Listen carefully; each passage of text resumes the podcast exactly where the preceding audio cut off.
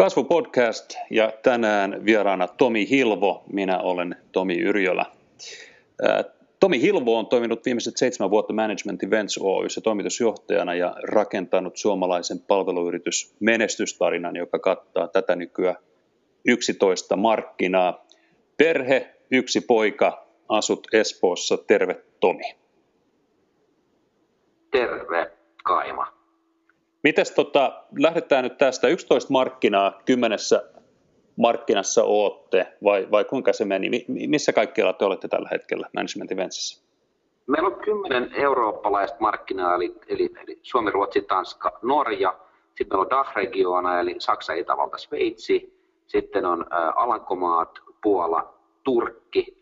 Euroopassa eli yhteensä 10 Euroopassa ja, ja sitten Singapore on vastikään avattu, eli yksi markkina Aasiassa joskin se Singaporekin on eh, enemmän niin kuin hubi, eli me tehdään siellä tapahtumia, joihin me kyllä kutsutaan sekä asiakkaita että kutsuvieraita siitä Southeast Asian regionasta, että se on vähän enemmän semmoinen niin alue, aluehubi se Singapore meillä.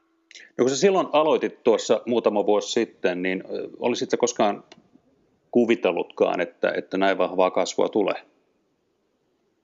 No kyllä mä itse asiassa olen aika varmakin siitä, että sitä tulee. Että, että kyllä silloin, kun mä, silloin kun mä aloitin 2007, niin, niin silloinhan me oltiin jo seitsemäs markkinassa ää, Euroopassa ja, ja, ja tietty niin kuin kasvu on, on, on tietysti ollut kohtuullista, että 2008 meidän liikevaihto oli jossain vähän reilussa 10 miljoonassa ja, ja tänä vuonna se on noin 30 joka on ihan puhtaasti organista kasvua, että me ei olla ostettu yrityksiä missään vaiheessa, mutta ei se, ei se sinänsä yllätys ole ollut, että kasvua on tullut, eikä sekään ole yllätys ollut, että uusiin markkinoihin mennään, mutta kyllähän tuossa matkan varrella on tullut paljon oppeja, tosi paljonkin oppeja, paljon myös virheiden kautta siitä, että, että miten, miten palvelubisnestä kansainvälistetään. Lähdetään tuolta ihan, ihan tota perussävelistä liikenteeseen. Tomi, miten sun näkökulmasta myyntimarkkinointi on muuttunut tässä sinun aikanasi? No, kyllä mä näkisin, että se suurin muutos liittyy siihen, liittyy siihen B2B-asiakkaan ostamisen käytöksen muutokseenkin. Eli, eli, eli tota, jos mä nyt sanoisin sen suoraan, että, että, että yhä enemmän ja enemmän sen ostoprosessin alkupää digitalisoituu. Eli, eli, eli tota, silloin joskus, siitä nyt on jo ikuisuusaika, kun puhuttiin, että kuluttajien – esimerkiksi autonostoprosessi muuttuu aika radikaalistikin jo kauan sata vuotta sitten, niin, niin tämä samankaltainen muutos on tapahtunut B2B-ostajien ostokäyttäytymisessä, eli, eli ostoprosessissa ollaan huomattavasti paljon pidemmällä, pidemmällä kuin, kuin tota, ehkä vaan siinä, että tunnistettaisiin, että on olemassa joku tarve. Ollaan jo haettu erinäköisiä vaihtoehtoja, ratkaisuja, vertailtu ehkä niitä keskenään, muodostettu jonkinnäköisiä harkintaryhmiä ja niin edespäin, että että kyllä se, kyllä se vähitellen rupeaa olemaan, olemaan enemmän ja enemmän yleistä se, että, että B2B-asiakaskin on kovin pitkälle päätöksensä jo tehnyt siinä vaiheessa, kun, kun yritys hänen kanssaan lähtee aktiiviseen dialogiin, tai ainakin siinä vaiheessa, kun myyjä siihen dialogiin ryhtyy potentiaalisen asiakkaan kanssa. No miten sä oot puhunut muun muassa DACH-regioonasta ja miten on niin kuin alueellisia eroja tuossa myymisessä, myös varmaan siinä, että milloin, milloin kannattaa olla yhteydessä. Miten sä näet nämä alueelliset erot suomalaisen perspektiivistä? Silloin, silloin, silloin on eroja, eroja selkeästi. Silloin, niin sanoit jotain vielä? Ei, anna mennä vaan. Ja, niin silloin, silloin, silloin, silloin on eroja, että, että me, esimerkiksi me ö, ollaan DAH-regionassa, eli, eli Saksa, Itävalta, Sveitsi, niin oikeastaan kautta näiden vuosien niin meidän myyntimalli on vahvasti perustunut siihen, että, että, että sitä myyntiprosessia viedään puhelimella varsin pitkälle. Joo, jonkun verran käydään myös tapaamassa, mutta esimerkiksi Saksassa ei, ei juurikaan tavata asiakkaita face to face. Ja, ja esimerkiksi Sveitsissähän meillä ei ole koskaan ollut työntekijöitä paikan päällä. Kaikki työntekijät on ollut joko Helsingissä tai Berliinissä tai Münchenissä tai jossain muualla, koska yksinkertaisesti Sveitsissähän palkkakustannukset on, on, on niin kohtuuttoman korkeat, että mieluummin palkkaa sveitsiläisiä, jotka asuu muualla. Mutta mut in any case, niin, niin niissä markkinoissa tämä tämmöinen niin kuin ostamisen perinne, myös puhelimessa ostamisen perinne on, on vahva.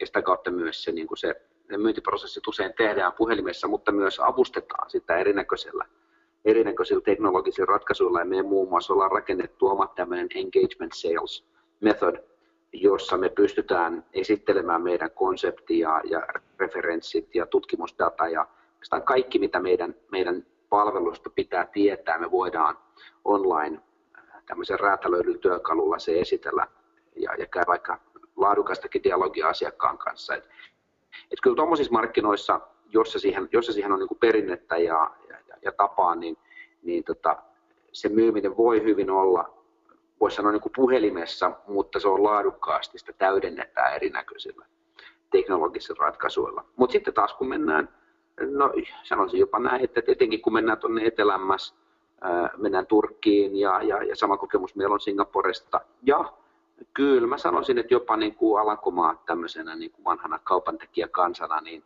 niin kyllä siellä korostuu se, että, että, että etenkin siinä vaiheessa, kun asiakas ensimmäistä kertaa ostaa tämmöistä aineetonta palvelua, jos, joissa luottamuksella on, on kohtuullisen iso rooli siinä kaupan syntymisessä, niin, niin kyllä se tuntuu siltä, että, että, että kuitenkin jossain kohtaa sitä ostamisen prosessia se kättely ja silmiin katsominen ja, ja, ja, ja luottamuksen rakentaminen on, on ehdottomasti tehtävä. Mutta niissä on oikeasti iso, isohkoja eroja, että, että missä määrin sen myyntiprosessin pitää perustua tämmöiseen henkilökohtaiseen kontaktiin tai että se on mukana siinä myymisen ja ostamisen prosessissa. Me tullaan kohta vielä tuohon tuota Hollantiin ihan lyhyesti. Tämä inbound-ajatteluhan on sinulle varmaan tuttua ja, ja tämä ajatus siitä, että yhä enemmän myynnin eri vaiheet on varsinkin siellä alku, suppilon alkupäässä siirtynyt sinne verkkoon, eli siellä haetaan informaatiota ja, ja niin ja ne, ne. Eikö kuitenkin nyt ole näin, että, että toisaalta niin kuin tässä ympäristössä niin kohtaamisten merkitys on entistä tärkeämpi? Kyllä mä uskon siihen vahvasti, että, että tota, kohtaamisten merkitys on entistä tärkeämpi ja, ja, ja se tietysti koskee sitten kaikennäköisiä kohtaamisia. Että on ne kohtaamiset sitten online tai, tai face to face tai puhelimessa, niin, niin se aika ja huomio, mitä potentiaaliset asiakkaat saadaan, se on yhä vaikeampaa sen saaminen. Se tietysti johtuu kilpailusta ja kiireydestä ja, ja, ja tota siitä, että ihmiset on yhä taitavampia eristää itsensä myyjiltä, niin, tota, niin, niin se on entistä vaikeampaa ja haastavampaa, mutta, mutta sitä kautta se myös tarve sen laadukkuudelle kasvaa. Ja ehkä se on vähän niin, että kaikki me yrityspäättäjätkin ollaan opittu koko ajan vähän kriittisimmiksi kuluttajiksi ja ostajiksi. Että jos joku kohta siinä prosessissa pettää, niin, niin sitten sanotaan, että no ei sitten, ostetaan jotain muualta. Että kyllä se semmoinen laadun, laadun konsistenttius ja, ja, ja kohtaamisten laadun tärkeys ehdottomasti korostuu entisestään tässä ympäristössä. Yes. Hei, benchmarkataan vähän Hollantia hetkeksi, niin, tota, niin kuin mainitsit jo aikaisemmin, niin kauppias kansaa monen sadan vuoden ajalta. Mitä tota suomalaisen myyntimiehen tulisi oppia hollantilaiselta? Hyvä kysymys. Mä, mä olen joskus sanonut, joskus sanonut että, että meidän bisneksessä, jos, jos meillä olisi kaikissa maissa hollantilainen myyntitiimi, niin rahat tulisi ovista ja ikkunoista ja huolia ei olisi lainkaan. Ja, ja kyllä, se, kyllä mä uskoisin, että se lähtee siitä, että, että, että, että hollantilaisessa mentaliteetissa yhdistyy monta hyvää ominaisuutta. On siellä tietysti myös sitten jotain semmoisia, mitkä ei ehkä ole meille niin, niin miellyttäviä, kuten itsepäisyys tai jääräpäisyys, mutta, mutta se, että, että, tota, että heillä on vahva itsetunto, he on hyvin aktiivisia, he nauttii kontaktin luomisesta ja hyvästä dialogista ja siitä, että haetaan oikeasti aktiivisesti sitä sitä, sitä yhteistä tahtotilaa asiakkaan ja myyjän välillä. Ja sitten on myös aika moderneja, että silloin kun iPadit rupesi yhtään yleistymään missään tai kun ne tulivat markkinoille, niin Hollanti oli ensimmäinen maa, jossa mä rupesin näkemään erinäköisistä meidän tilaisuuksista tai asiakaspalvereissa, että, että, että, että jengit käytti iPadia edistyneillä tavoilla. Että, että siellä on semmoinen moderni ajattelu, hyvä itsetunto, uskotaan siihen niin kuin aktiiviseen, mutta, mutta ammattitaitoiseen myyntimalliin ja, ja, ja esimerkiksi joku lead nurturing, niin, niin, niin ensimmäisiä kertoja, kun siitä vakavammin rupesi kuulemaan missään, niin se oli Hollannissa. Et siellä, on, siellä yhdistyy monta tosi hyvää asiaa, jotka tekee hyvää myyntiä markkinointia. Tomi Hilvo tässä vielä. Mikä on Suomen myynnin tila? Tuossa ennen, ennen tätä meidän nauhoitusta niin puhuit siitä, että toisaalta me ollaan moderneja, toisaalta vähän homma jakautuu kahtia. Mitä meinaat?